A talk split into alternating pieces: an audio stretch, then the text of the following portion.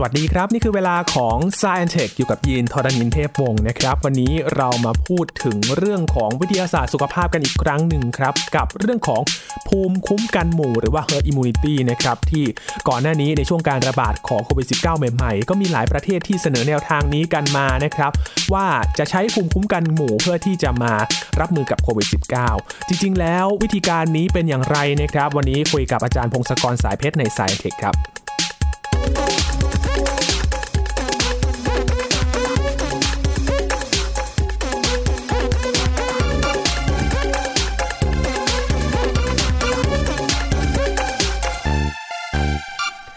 เราคุยกันในช่วงของการระบาดโควิด -19 ที่ยังคงดำเนินไปอยู่นะครับ แต่ว่าก็เป็นช่วงที่วัคซีนเริ่มที่จะแจกจ่ายให้กับคนบางกลุ่มแล้วนะครับ อย่างที่อังกฤษก็เริ่มฉีดวัคซีนโควิด -19 ของบริษัทไฟเซอร์ และก็ BioNTech ที่ได้ผ่านการอนุมัติในกรณีฉุกเฉินที่อังกฤษนะครับ ตามมาด้วยสหรัฐอเมริกานะครับ ก็ตามมาติดๆที่อนุมัติ ให้ใช้กรณีฉุกเฉินเช่นเดียวกันนะครับสำหรับวัคซีนตัวนี้เพื่อที่จะมารับมือกับโควิด -19 แล้วก็เริ่มแจกจ่ายกันแล้วนะครับ วันนี้จะมาคุยกันถึงระบบภูมิคุ้มกันหมู่ครับที่เป็นเรื่องที่พูดถึงในช่วงโควิด -19 นี้นะครับ วันนี้อยู่กับอาจารย์พงศกรสายเพชรครับ สวัสดีครับอาจารย์ครับสวัสดีครับคุณยินครับ สวัสดีครับท่านผู้ฟังครับครับ เราพูดกันเรื่องนี้เพราะว่ามีคำที่เขาพูดกันนะครับ ว่าเอ๊ะตอนนี้เราติดโควิด -19 กันหมดแล้วหรือเปล่าอะไรอย่างนี้ครับอาจารย์เป็นคำที่แบบ ก็สงสัยกันว่าเอ๊ะเราไม่มีการระบาดจริง ๆ หรือเปล่าอะไรแบบนี้นะครับ รวมถึงพอพูดเรื่องนี้กันมายี่ก็นึกถึงในช่วงที่ก่อนหน้านี้ การระบาดเกิดขึ้นใหม่ๆนะครับที่ทางอังกฤษเองเขาก็เสนอมาว่าให้ใช้ระบบภูมิคุ้มกันหมู่ดีไหม เพื่อที่จะมาว่าสร้างภูมิคุ้มกันกันแบบนี้ครับอาจารย์ จริง ๆ แล้วเนี่ยภูมิคุ้มกันหมู่มันเป็นวิธีการแบบไหนกันแน่ครับอาจารย์ครับภูมิคุ้มกันหมู่เนี่ยก่อนอื่นเราคุยกันเรื่องภูมิคุ้มกันก่อนนะครับคือร่างกายของเราเนี่ยมันมีระบบภูมิคุ้มกันที่วิเศษมากเลยนะครับ คือส่วนใหญ่เนี่ยถ้าเกิดเจอเชื้อโรคอะไรต่างๆ เข้าไปในร่างกายเนี่ย เราอาจจะป่วยสักพักหนึ่ง แล้วถ้าเกิดเรายังไม่ตายนะ ถ้ามีเวลามากพอไอ้ระบบภูมิคุ้มกันของเราเนี่ยจะค่อยๆเรียนรู้แล้วก็ต่อสู้กับเชื้อโรคแล้วก็ชนะได้ และที่สำคัญถ้าเกิดเราพอชนะเชื้อโรคเนี่ย มันจะมีความจำเก็บไว้ในเซลล์ต่างๆ ของภูมิคุ้มกัน เพราะฉะนั้นโรคเดิมที่กลับเข้ามาเนี่ยปุ๊บเราก็จะต่อสู้มันได้รวดเร็วเลย คือ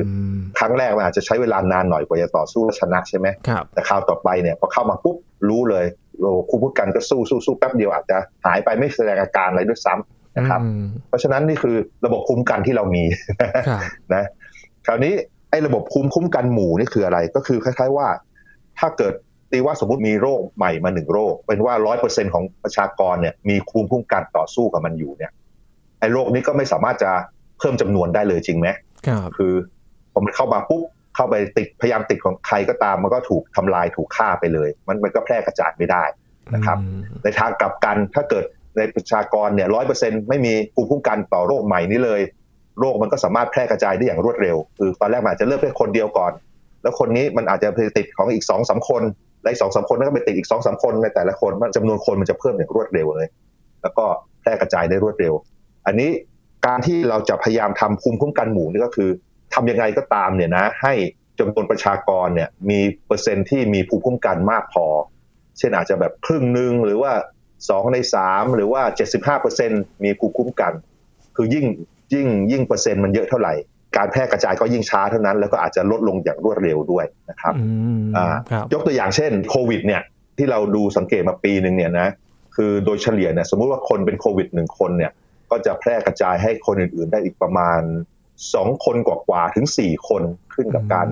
ประมาณนะครับมันก็เป็นโรคที่ติดต่อได้แพร่กระจายได้เร็วกว่าไข้หวัดใหญ่ยกตัวอย่างไข้หวัดใหญ่นี่แบบว่าหนึ่งคนเป็นนี่อาจจะแพร่กระจายให้แค่สัก1.5ถึง1.8คน ไม่ถึง2คน แต่โควิดนี่คือประมาณ2.5ถึง4อย่างเงี้ยนะอืมพอมันแพร่กระจายอย่างนี้ปุ๊บเนี่ย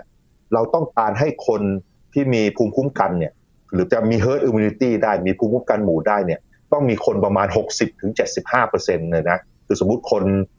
ร้อยคนก็ต้องมี 60ถึง75 คนเนี่ยที่มีภูมิคุ้มกันครับมันถึงจะต่อสู้กับเชื้อโรคไม่ให้โควิดกระจายได้นะครับอืมนะอันนี้ก็แปลว่าอะไรแปลว่าประชากรของประเทศไทยมี 70 ล้านคนยกตัวอย่างนะแล้วก็ 60%ของ 70 ล้านก็ต้องคือ 42 ล้านใช่ไหมครับก็แปลว่าถ้าเกิดเราจะต่อสู้กับโควิด โดยวิธีคุมคุ้มกันหมู่เนี่ยเราต้องทำให้ประชากรของเราอย่างน้อย 42 ล้านคนหรือว่า 40 ล้านคนก็แล้วกัน มีภูมิคุ้มกันต่อสู้กับมันได้ นะเพราะฉะนั้นโจ๊กที่บอกว่าเรารอดจากโรคโควิด เพราะว่าเรามีภูมิคุ้มกันหมู่แล้วเนี่ยถ้ามันเป็นอย่างนั้นจริง ๆ มันก็แปลว่าต้องมีคนประมาณ 40 กว่าล้านคนแล้วในประเทศไทยเนี่ยที่มีภูมิคุ้มกัน ซึ่งมันเป็นไปไม่ได้เนาะคือ ถ้าเกิดเราไปตรวจสอบดูในเลือดของเขาเนี่ย มันไม่ใช่เยอะอย่างนั้น ที่ว่ามีภูมิคุ้มกันนะ แล้วก็อีกอย่างหนึ่งถ้าเกิดคนจะป่วยแล้วมีแล้วหายแล้วมีภูมิคุ้มกันเนี่ย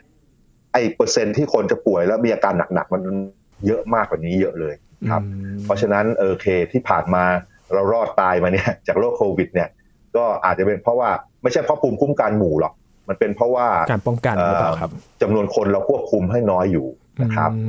นะครับ คนเราเนี่ยจะมีภูมิคุ้มกันเนี่ยมันจะมาได้จากไหนบ้างนะครับ ยกตัวอย่างเช่นก็คือหายจากโรคคือ ถ้าเกิดมีได้ชับเชื้อโรคเข้าไปแล้ว แล้วก็ภูมิคุ้มกันมาต่อสู้และชนะ ก็หายจากโรคเนี่ย ระบบภูมิคุ้มกันก็จะรู้จักว่าโรคที่เคยเป็นคืออะไร แล้วก็สู้กับมันก็เป็นนะครับเหมือนไปเรียนรู้เกี่ยวกับโรคเนี่ยเรียบร้อยแล้วผ่านร้อนผ่านหนาวมาแล้ว ใช่ครับใช่ใช่คือโรคส่วนใหญ่เราจะมีภูมิคุ้มกันอย่างนี้แหละครับ คือเราก็เราชนะโรคต่างๆ ไปเรื่อยๆเรื่อยๆเรื่อยๆแล้วก็สะสมไปเรื่อยๆนะอันที่สองนี่ก็คือได้รับวัคซีนนะครับเออวัคซีนนี่ก็เป็นสิ่งประดิษฐ์ที่มนุษย์สร้างขึ้นอะเพื่อไปกระตุ้นภูมิคุ้มกันคล้ายๆไปสอนมันไปสอนภูมิคุ้มกันว่าเชื้อโรคแบบนี้นะ มันมีชิ้นส่วนประมาณนี้นะ ถ้าเจอแบบนี้ให้ต่อสู้แบบนี้เลยนะ เป็นการสอนกันนะก็เป็นเทคโนโลยีที่เพิ่งถูกผลิตขึ้นมาไม่ไม่นานร้อยปีเองไม่ถึงร้อยปีนะแล้วก็อันที่ 3 ก็คือได้รับการถ่ายทอดภูมิคุ้มกันมายกตัวอย่างเช่นเด็กทารกนะก็ได้ภูมิคุ้มกันจากคุณแม่ตามมาด้วยนะครับ แล้วก็หรืออาจจะแบบว่าคนที่ป่วยป่วยเป็นโรคอะไรบางอย่าง แล้วเขาก็บริจาคเลือดบริจาคเซรั่มเนี่ยเซรุ่มจากหลักเลือดไปให้เนี่ยบางทีมันก็มีภูมิคุ้มกันส่งต่อให้คนอื่นได้ด้วย อันนี้ก็เป็นสามทางหลักๆนะครับนะแต่คราวนี้มันไม่ใช่ทุกคนที่จะได้รับภูมิคุ้มกันประเภทนี้นะคือบางคนก็มีความบกพร่องทางร่างกาย หรือว่าคุณแม่ไม่สามารถส่งต่อให้ได้ หรือรับวัคซีนไม่ได้เนี่ยส่วนใหญ่เนี่ยเวลาเราจะส่งภูมิคุ้มกันเนี่ยเราจะปลูกวัคซีนจะฉีดวัคซีนให้แต่ละคนนะซึ่งตอนนี้เนี่ยในประเทศไทยเราก็เด็กเกิดมาก็มีวัคซีนบังคับหลายตัวเลยนะมัน บังคับนี่มันมีมันมีเหตุผลที่ต้องฉีดนะ เพราะว่าถ้าเกิดไม่ฉีดมันจะเกิดความเสียหายเยอะมากเลยโรคไอ้พวกโรคคอตีบเลือดหัดค้างทูมไอกลโปลิโอ หัดเยอรมันไข้ทรพิษอะไรฝีดาดเนี่ยต้องฉีดหมดเลยอะเพราะว่าถ้าไม่ฉีดเนี่ย เมื่อก่อนเนี่ยมันฆ่าคนปีละเป็นล้านอะนะแต่ว่าคือตอนนี้เด็กๆในประเทศไทยและประเทศที่เจริญแล้วส่วนใหญ่เนี่ย เกิดมาก็ได้รับวัคซีน แต่ว่าทารกแบบเด็กอ่อนมากๆเลยเนี่ยยังฉีดไม่ได้เขาต้องรอให้อายุหลายเดือนก่อนเพ ราะว่าทารกก็วัคซีนบางทีฉีดเข้าไปแล้ว ระบบภูมิคุ้มกันที่มาจากแม่ก็ทำลายมันวัคซีนทำงานไม่ได้ หรือว่า หรือว่าบางทีวัคซีนมันมีสารเคมีซึ่งไม่เหมาะกับเด็กเพิ่งเกิดใหม่ ๆ เลยอะไรอย่างเงี้ยแต่ว่าถ้าเกิดมีอายุสักหกเดือนอะไรเงี้ยโอเคเริ่มฉีดได้เพราะฉะนั้นทารกเพิ่งเกิดเลยเนี่ยก็รับวัคซีนไม่ได้ หรือว่าคนที่มีภูมิคุ้มกันบกพร่อง มีโรคเช่น HIV AIDS เนี่ยหรือว่าเป็นมะเร็งต่อมน้ำเหลืองมะเร็งในเม็ดเลือดมะเร็งไขกระดูกเนี่ย ภูมิคุ้มกันเขาจะบกพร่องเขาจะฉีดวัคซีนไม่ได้ หรือว่าการรักษาโรคหลาย ๆ อย่างเนี่ยภูมิคุ้มกันก็ถูกกดนะอาจจะให้คีโมฉายแสงเนี่ยภูมิคุ้มกันมันถูกกด มันก็ใช้วัคซีนเข้าไปไม่ได้ไปกระตุ้นไม่ได้ ถ้ากระตุ้นแล้วบางทีมันป่วยหนักอะไรเงี้ยเพราะฉะนั้นคนเหล่านี้เนี่ยถ้าจะรอดเนี่ยคนรอบ ๆ ข้างจะต้องมีภูมิคุ้มกันนะไอ้นี่คือภูมิคุ้มกันหมู่คือจะมาช่วยคนเหล่านี้ เพราะว่าคนที่อยู่รอบ ๆ ข้างเนี่ยถ้าเกิดมีภูมิคุ้มกันเนี่ย โรคมันก็มาไม่ถึงเขาใช่ไหมคือ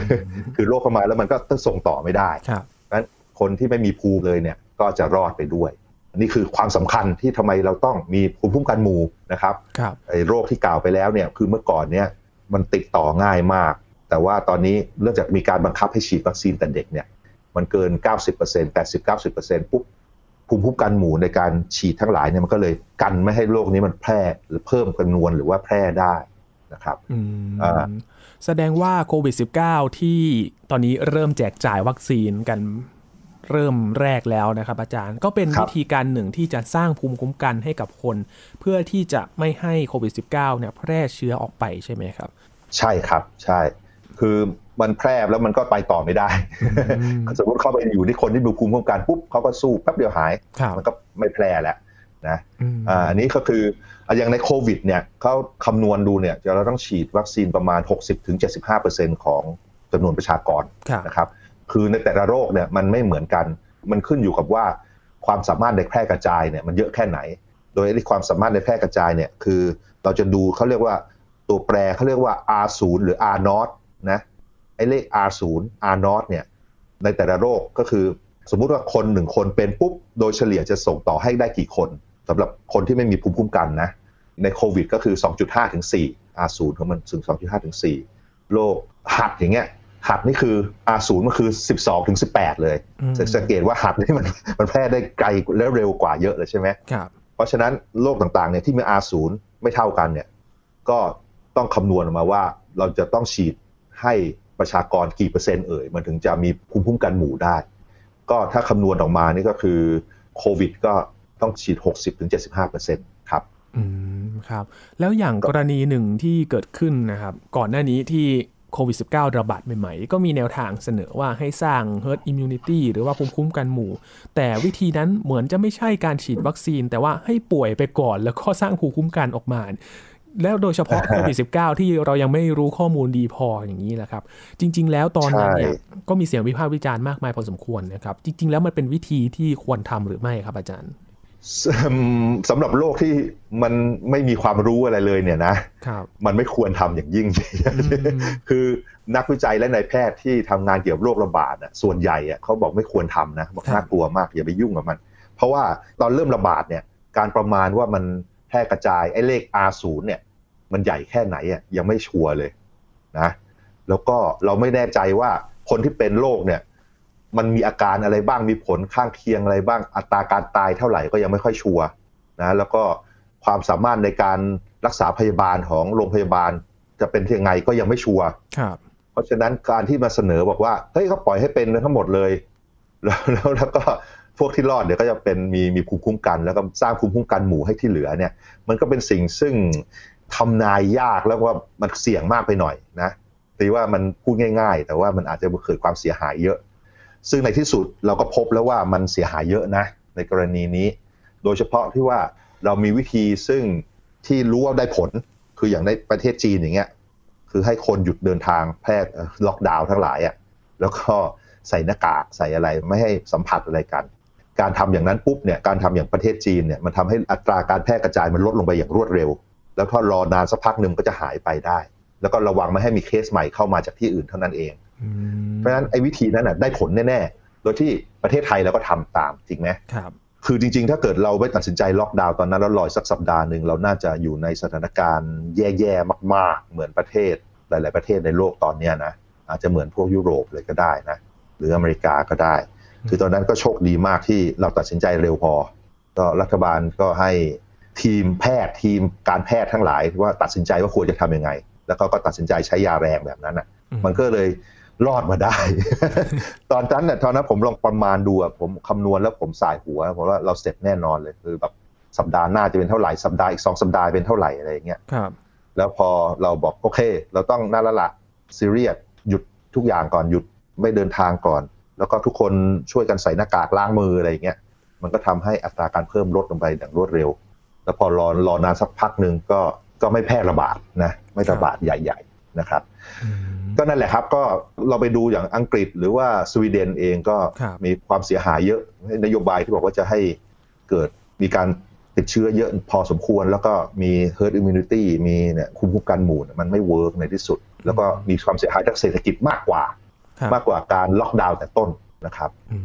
คือว่าไปที่การแก้ปัญหาพวกนี้เนี่ยมันจะให้แก้แล้วไม่มีผลเสียอะไรเลยก็ไม่ได้นะ มันเป็นมหันตภัย คือ คือถ้าปล่อยไปหมดเลยคนมันจะตายเยอะกว่านี้เยอะนะ นี่ขนาดพยายามทำเต็มที่แล้วปีนี้ทั้งโลกก็ตายเป็นล้านแล้วเนาะ แล้วมันยังไม่หยุด กว่าจะหยุดนี่ผมคิดว่าอีกประมาณครึ่งปีนะ แต่ตอนนี้เนื่องจากเรามันระมัดระวังมากขึ้นทั้งโลกเนี่ยมันน่าจะพอต่อสู้ได้ แทนที่จะตายเท่ากับที่ผ่านมาจะน้อยลงไปเยอะนะ ก็หวังว่าจะเป็นอย่างนั้น อย่างเยอรมันที่เพิ่งประกาศไปเลย บอกว่าจำนวนคนติดเชื้อมันเพิ่มขึ้นอย่างรวดเร็วเนี่ย ล็อกดาวน์เลยหยุดก่อนเลยปีใหม่ช่วงคริสต์มาสปีใหม่ห้ามออกจากบ้านนะเอออันนี้ก็เป็นสิ่งที่มันต้องทำอะคือ คราวนี้พอทำแล้วมีผลกระทบต่างๆ ทางเศรษฐกิจมันก็ต้องแก้กันไป เอาเงินอนาคตมาใช้ก่อนอะไรเงี้ยก็ต้องต้องอ่าไม่งั้นเดี๋ยวมันตายตอนนี้ไงคือเอาให้ตัวรอดก่อนแล้วเดี๋ยวไปทำงานใช้มีดในอนาคตดีกว่า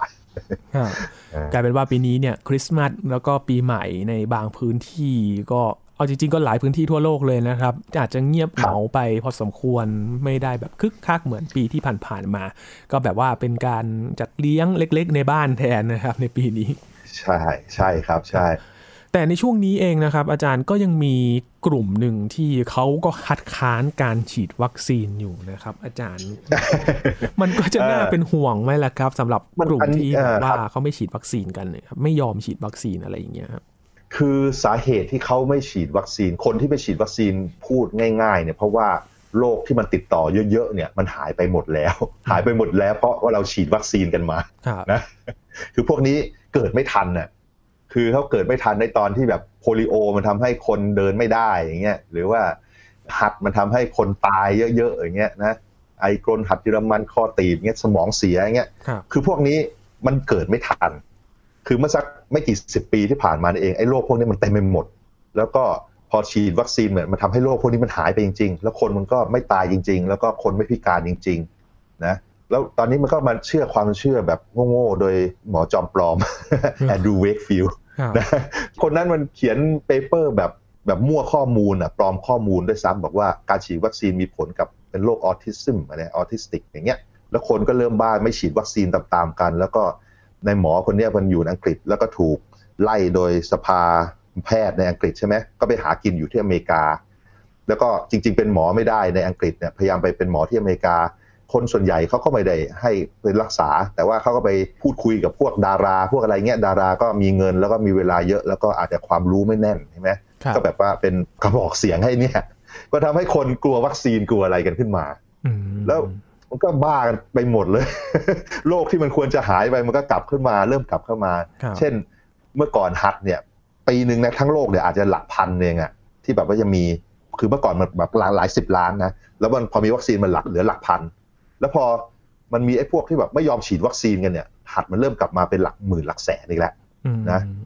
โอริโอมันก็เริ่มกลับมา อะไรอย่างเงี้ย คือมันเป็นความเชื่อผิดๆที่ทำให้ เกิดความเสียหายต่อส่วนรวมนะคือเอางี้วัคซีนที่จะฉีดกันเนี่ย อาจจะท้วงติงได้บ้างว่ามันยังไม่ได้ทดลองนานๆหลาย ๆ ปีอะไรเงี้ยนะ แต่อันนี้ก็เป็นมันก็ต้องเลือกกันใช่ไหมเพราะว่าคือเราเข้าใจหลักการพอสมควรยกตัวอย่างเช่น หลักการวัคซีนของเมืองจีน เขาใช้ไวรัสที่ตายแล้ว ไวรัสที่ถูกทำลายแล้วมันแพร่พันธุ์ไม่ได้ แต่ว่ายังมีเปลือกอยู่มากระตุ้น ไอ้หลักการอย่างเงี้ยเราเข้าใจมาแล้วเป็นหลายสิบปีแล้ว ความปลอดภัยมันสูงมาก มันไม่น่ามีอะไรเลยนะ หรือว่าวัคซีนใหม่ ๆ ที่ว่าสังเคราะห์ RNA เพื่อให้สร้างโปรตีนเพื่อไปกระตุ้น บอกว่าโปรตีนหน้าตาคล้าย ๆ แบบว่าเป็นผิวของโควิด อย่างเงี้ยมันก็ชัดเจนว่ามันทำอะไร ความเสี่ยงมันก็น่าจะน้อยดูจากความเข้าใจที่เรามีอยู่ แล้วก็การทดลองกับคนหลักหมื่น หลักแสนตอนนี้รวมกันเป็นหลักแสนเนี่ย มันก็ไม่มีผลข้างเคียงอะไร มันก็น่าจะเซฟพอสมควร มันก็ต้องมามาชั่งน้ำหนักกันระหว่างประโยชน์กับความเสี่ยงของวัคซีน ซึ่งตรงนี้ดูเหมือนว่าความเสี่ยงมันต่ำพอสมควร แต่ประโยชน์มันสูงมาก เพราะฉะนั้นตอนนี้เราก็ควรจะปลูกวัคซีนซะก่อนนะคือถ้ามีวัคซีนผมฉีดอะผมฉีด เอางี้ดีกว่านะการที่ไปฉีดเนี่ยจริง ๆ นอกจากจะทำร้ายตัวเองแล้วเนี่ยมันยังไปทำร้ายส่วนรวมด้วยนะถ้าเกิดคนเกิน หลายสิบเปอร์เซ็นไม่ยอมฉีดขึ้นมาเนี่ย herd immunity มันก็ไม่เกิดนะแต่ก็มีเหตุผลหนึ่งที่เขาบอกมานะครับว่า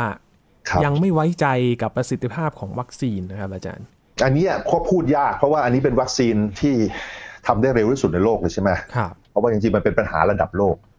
คือวัคซีนเมื่อก่อนมันก็ใช้หลายปี บางอันยังทำไม่ได้ด้วยซ้ำแต่บังเอิญคราวเนี้ยมันเป็นปัญหาระดับโลกทำให้ประเทศร่ำรวยก็โดนหนัก เงินมันไหลๆเวียนเข้าไปในการวิจัยช่วงนี้เยอะนะยกตัวอย่างไอ้โรคที่แบบประเทศจนๆเป็นเนี่ยใช้เวลานานมากเลยกว่าจะมีวัคซีนอีโบลาอย่างเงี้ยใช่ไหมอีโบลามีในประเทศจนๆอู้เป็นยี่สิบปีกว่าจะสำเร็จนี่เพิ่งสำเร็จไป แต่ว่าไอ้โรคอันเนี้ยมันดูเหมือนว่ามันเป็นทั้งโลกโลกประเทศรวยๆก็เป็น แล้วก็แพร่กระจายทั่วไป เพราะฉะนั้นการวิจัยมันเลยรวดเร็ว แล้วก็หลักการความรู้ของมนุษยชาติมันเพิ่มขึ้นมาเยอะที่ผ่านมา 5 ปีเนี่ยนะ ความเข้าใจ เพราะฉะนั้นความสามารถในการทำนู่นทำนี่มันเลยเยอะ แต่ว่าถ้าจะบอกว่าโอเค วัคซีนทุกอันก่อนจะมาใช้ฉีดทั่วไปต้องฉีดทดลองก่อน 5 ปีอย่างเงี้ย สมมุติว่ามีกฎเกณฑ์นี้ขึ้นมา ก็ต้องถามตัวเองว่าแล้วไอ้ห้าปีเนี่ยที่เราจะรอจะเอาอยัางไงกับมัน จะทำยังไงต่อดีจริงไหมมันก็ต้องตัดสินใจกันนะนะ เราต้องดูว่ามันปลอดภัยแค่ไหน มันมีหลักฐานว่ามันมันไม่ปลอดภัย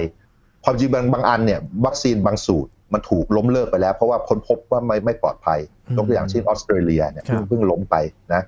แต่ว่าอันที่ผ่านมาที่ผ่านมา มันดูเหมือนว่าปลอดภัยดีพอสมควรเพราะว่ามันทดลองกับจำนวนคนเยอะพอสมควรนะแต่อันนี้เราก็ไม่สามารถฟันธงการันตีว่าโอเค ถ้าเกิดใช้กับคนเป็นล้านคนแล้วมันจะไม่มีผลข้างเคียงอะไร มันก็คงมีบ้างแต่มันก็คงน้อย จากการทดสอบที่ผ่านมาเนี่ยนะถ้าถ้ามันมีจำนวนน้อยเราก็รักษากันไป คงต้องทำแบบนั้นนะครับ ดังในสหรัฐอเมริกาเนี่ยประธานาธิบดีคนใหม่เนี่ยเขาบอกว่าเขาจะฉีดร้อยวันแรกเขาจะฉีดให้ได้ร้อยล้านคนนะตั้งเป้าไว้ตั้งเป้าไว้ครับ เราก็สามารถประมาณได้คร่าวๆว่าเราน่าจะรอดกันได้เมื่อไหร่ สมมุติว่าดูอเมริกาก่อนเลย สมมติฉีดร้อยล้านคนเขาต้องการกี่คนใช่ไหมก็ดูเลยว่าทั้งประเทศเขามีประมาณ 300 กว่าล้านคนใช่ไหมตีว่า 60%ของเขาก็ประมาณ 200 ล้านนะ เพราะ60%นี่คือกว่าจะมี herd immunity นะคือจะมีภูมิคุ้มกันหมู่ต้อง 60%ของนั้น ก็แปลว่าต้อง 200 ล้านคนถูกฉีด ถ้าเกิดร้อยล้านคนในร้อยวันแรกก็ 200 ล้านก็อาจจะฉีดใน 200 วันอะไรเงี้ยนอกจากมันผลิตได้เร็วขึ้นอีกนะ ก็อาจจะเวลาสั้นลง นี่ก็คือดูแบบตรงไปตรงมาเนี่ยแบบประมาณง่ายๆ คร่าวๆเนี่ยมันก็ต้องใช้เวลาเวลาประมาณ 200 วันนะสองร้อยวันก็ครึ่งปีจริงไหมครับ เพราะฉะนั้นนี่ก็คือในประเทศที่พร้อมที่สุดประเทศหนึ่งในโลก ก็ครึ่งปีเนี่ยถึงจะพ้นจากโควิดนะอย่างประเทศเราก็น่าจะเป็นไปได้ ก็พออาจครึ่งปีแรกก็น่าจะเป็นไปได้ที่จะฉีดกันได้หมดเนาะก็ลองรอดูต่อไปกลางปี จากการคาดการณ์ของหน่วยงานนะครับว่าจะใช้วัคซีนของ a s t r a z เซ e c a ที่ทำการวิจัยร่วมกับออกฟอร์ดนะครับที่ทดลองกันอยู่ ก็เป็นอีกตัวใช่ใช่ครับ ก็นั่นแหละครับ เราก็ต้องระหว่างนี้เราก็ต้องทนไปก่อน เราต้องดูแลตัวเองนะ คือใส่หน้ากากล้างมือ อย่าไปที่ทุกพลาดอย่าไปดูคอนเสิร์ตคอนเสิร์ตแน่นๆเนี่ยที่เพิ่งถูกเพิ่งถูกปิดไปเนี่ยเอออันนั้นเป็นสิ่งที่ จริง ๆ ก็ผมคิดว่ามันไม่น่าไม่น่ามีคนป่วยจากคอนเสิร์ตเท่าไหร่ แต่ว่ามันเป็นสิ่งที่ไม่ควรทำเพราะว่ามันเข้าไปอยู่กันแน่นหนามาก แล้วก็หลาย ๆ คนไม่ใส่หน้ากากมีการตะโกนใช่ไหมน้ำลงน้ำลายเป็นกระเด็น แล้วก็มันมีข่าวที่ว่า มีผู้ป่วยจากต่างประเทศหลุดรอดเข้ามาอย่างเงี้ยหรือถ้าเกิดเป็นผสมมันก็แพร่ได้ตกจากตรงนั้น เพราะฉะนั้นก็ต้องระมัดระวังนะครับ ก็เราต้องทนไปอีกหน่อยสักครึ่งปีแล้วน่าจะโอเคแต่มันมีอันหนึ่งที่อาจจะมีความหวังมากขึ้น เราสังเกตได้ว่าไอ้การติดต่อกันของโรคเนี่ย มันเป็นติดต่อกันตามกฎ 80-20 นะ เคยได้ยินไหมให้ที่บอกว่าของส่วนใหญ่มันมาจากส่วนประกอบน้อยๆอะคือแบบว่า 80%ของผลลัพธ์มันมาจาก 20%ของสาเหตุอย่างเงี้ยนะ กฎเกณฑ์นี้มันมันจริงสำหรับการแพร่กระจายของโรคระบาดเหมือนกัน คือไอ้คนส่วนใหญ่ที่ติดโรคเนี่ยมันติดมาจากคนไม่กี่คนหรอกจนคนส่วนน้อยนะ เพราะฉะนั้นถ้าเกิดเราดูรู้ว่าคนไหนเอ่ยที่จะเป็นพวกที่จะแพร่กระจายได้เยอะ เช่นแบบว่าคนที่ต้องพบหน้าคนบ่อยๆ เป็นหมอหรือว่าคนที่แบบเป็นค้าขายนะ พวกนี้ถ้าเกิดเขาได้รับวัคซีนก่อนเนี่ย มันก็จะตัดการแพร่กระจายไปได้เยอะอย่างรวดเร็ว นะเพราะฉะนั้นถ้าเกิดเราวางแผนการฉีดวัคซีนดีๆ บางที บางทีมันอาจไม่ต้องฉีดถึง 60%ก่อน มันอาจฉีดแค่สามสิบเปอร์เซ็นแต่ว่าเป็นคนที่แพร่เยอะๆ มันก็อาจจะลดการแพร่กระจายได้อย่างรวดเร็วมาเหมือนกัน อันนี้นักวิทยาศาสตร์ก็คำนวณแล้วก็ประมาณกันอยู่ว่าควรจะฉีดประเภทไหนประเภทไหนก่อนนะอย่างในประเทศอเมริกาเนี่ยเขาก็เริ่มมาแล้วว่าใครจะได้ก่อน ก็คือฉีดฉีดพวกหมอและพยาบาลก่อนเลย เพราะว่าอยู่แนวหน้า มีโอกาสได้รับเชื้อเยอะ แล้วก็มีโอกาสแพร่เชื้อเยอะ แล้วต่อไปก็คนที่เป็นแล้วตายโอกาสตายสูงนะคนแก่ๆอะไรเงี้ยก็ฉีดต่อไป แล้วก็คนอาจจะเป็นเด็กที่แบบว่าไปรวมกันที่โรงเรียนบ่อยๆ แล้วก็มาแพร่ที่บ้านอย่างเงี้ยก็ฉีดต่อไป เริ่มมีการวางแผนว่าจะฉีดยังไงยังไงยังไง เพราะฉะนั้นจริงๆอาจจะไม่ต้องฉีดถึง 60%ในล็อตเดียวมันพอมันฉีดไปถึง 30-40%เนี่ยมันอาจจะได้ผลดีมากๆขึ้นเรื่อยๆแหละ อันนี้ก็เป็นข่าวดีอันหนึ่งแสดงว่าวัคซีนเนี่ยไม่จำเป็นต้องฉีดทั้งหมดทุกคนในช่วงที่มีการระบาดแล้วครับถ้ามองอย่างนี้คือคือฉีดยิ่งเยอะยิ่งดีนะครับ แต่ว่าเลือกฉีดมาจะให้ได้ผลเร็วมากขึ้น ดีดีไหมคือจริงๆเนี่ยทุกคนในที่สุดทุกคนควรจะฉีดนั่นแหละนะ แต่ว่าบางทีมันมีข้อจำกัดไงผลิตได้เท่านี้ไงควรจะฉีดใครก่อน เพื่อจะได้ลดการระบาดเนี่ย ถ้าเกิดเราทำเรื่องนี้ให้ฉลาดฉลาดมันก็ได้ผลดีเหมือนกันครับ อืมครับ ก็หวังว่าจะได้แจกจ่ายไปถึงเร็วที่สุดนะครับนั่นจะเป็นพรปีใหม่สำหรับใครหลายๆคนที่เกิดขึ้นในปีนี้ว่าปีหน้าก็หวังว่าจะให้การระบาดมันน้อยลงแบบนี้นะครับ แสดงว่าถ้ามองถึงว่าวัคซีนเข้าถึงมากเท่าไหร่เนี่ย มันก็จะมีโอกาสที่เราจะมีภูมิคุ้มกันได้มากขึ้น แล้วถ้าเกิดว่าวัคซีนเนี่ยได้ผลจริง ๆ เนี่ย ถ้าไปสร้างฐานการผลิตวัคซีนอีกก็ยิ่งเพิ่มกำลังการผลิตมากขึ้นไปอีกนะครับก็จะทำให้วัคซีนเนี่ยกระจายเร็วขึ้น เพราะว่าในช่วงนี้ก็คือยังถือว่าเป็นการทดสอบวัคซีนอยู่ใช่ไหมครับอาจารย์ที่ควบคู่ไปกับการแจกจ่าย ก็เป็นเรียกว่าการเรียกว่าทดสอบนะครับแต่ว่าก็ได้ มันก็มีหลายอันที่ผ่านการทดสอบมาดีพอสมควรครับแล้วก็ได้อนุญาตให้การฉีดนะครับ แต่ว่าอืมอีกเป็นสิบอันเลยที่กำลังทดสอบอยู่อืมครับก็มีอีกหลายตัวที่รออยู่นะครับ แล้วก็รออยู่น่าคจะรับมีความหวังมากขึ้นเกี่ยวกับวัคซีนตัวนี้นะครับ ก็ ก็ยังคงต้องดูแลตัวเองกันก่อนนะครับ ย้ำกันอีกครั้งหนึ่งว่าต้องสวมหน้ากากอนามัยนะครับ แล้วก็ในช่วงนี้เองนะครับ ที่เราคุยกันอยู่นี้นะครับ อาจารย์นอกจากโควิด -19 แล้วก็มี PM 2.5 มาด้วยนะครับ ก็ต้องป้องกันไป 2 ชั้นอีกนะครับในช่วงนี้ครับใส่หน้ากากเราไปครับใช่ครับนี่ก็คือเรื่องราวของภูมิคุ้มกันหมู่นะครับที่เป็นแนวทางหนึ่งที่จะมาช่วยรับมือกับโรคระบาดนะครับ แล้วก็ได้เห็นว่า ก่อนหน้านี้เขาก็ใช้ระบบนี้แหละครับในการที่จะรับมือกับโรคระบาดที่ จะทำให้หายไปจากโรคนี้ หรือว่ามีการระบาดให้น้อยที่สุดนั่นเองนะครับวันนี้ขอบคุณอาจารย์พงศกรมาก ๆ เลยครับ ยินดีครับ สวัสดีครับครับนี่คือ Science Tech นะครับคุณผู้ฟังติดตามรายการก็ได้ที่ www.thaipbspodcast.com รวมถึงพอดแคสต์ช่องทางต่าง ๆ ที่คุณกำลังรับฟังอยู่นะครับอัปเดตเรื่องราววิทยาศาสตร์เทคโนโลยี และนวัตกรรมกับเราได้ที่นี่ ถ้าหากว่าอยากรู้เรื่องไหนนะครับทักทายมากันได้ครับที่แฟนเพจ Facebook Thai PBS Podcast นะครับช่วงนี้ยีนทรณินเทพวงศ์พร้อมกับอาจารย์พงศกรสายเพชรลาไปก่อนนะครับ สวัสดีครับ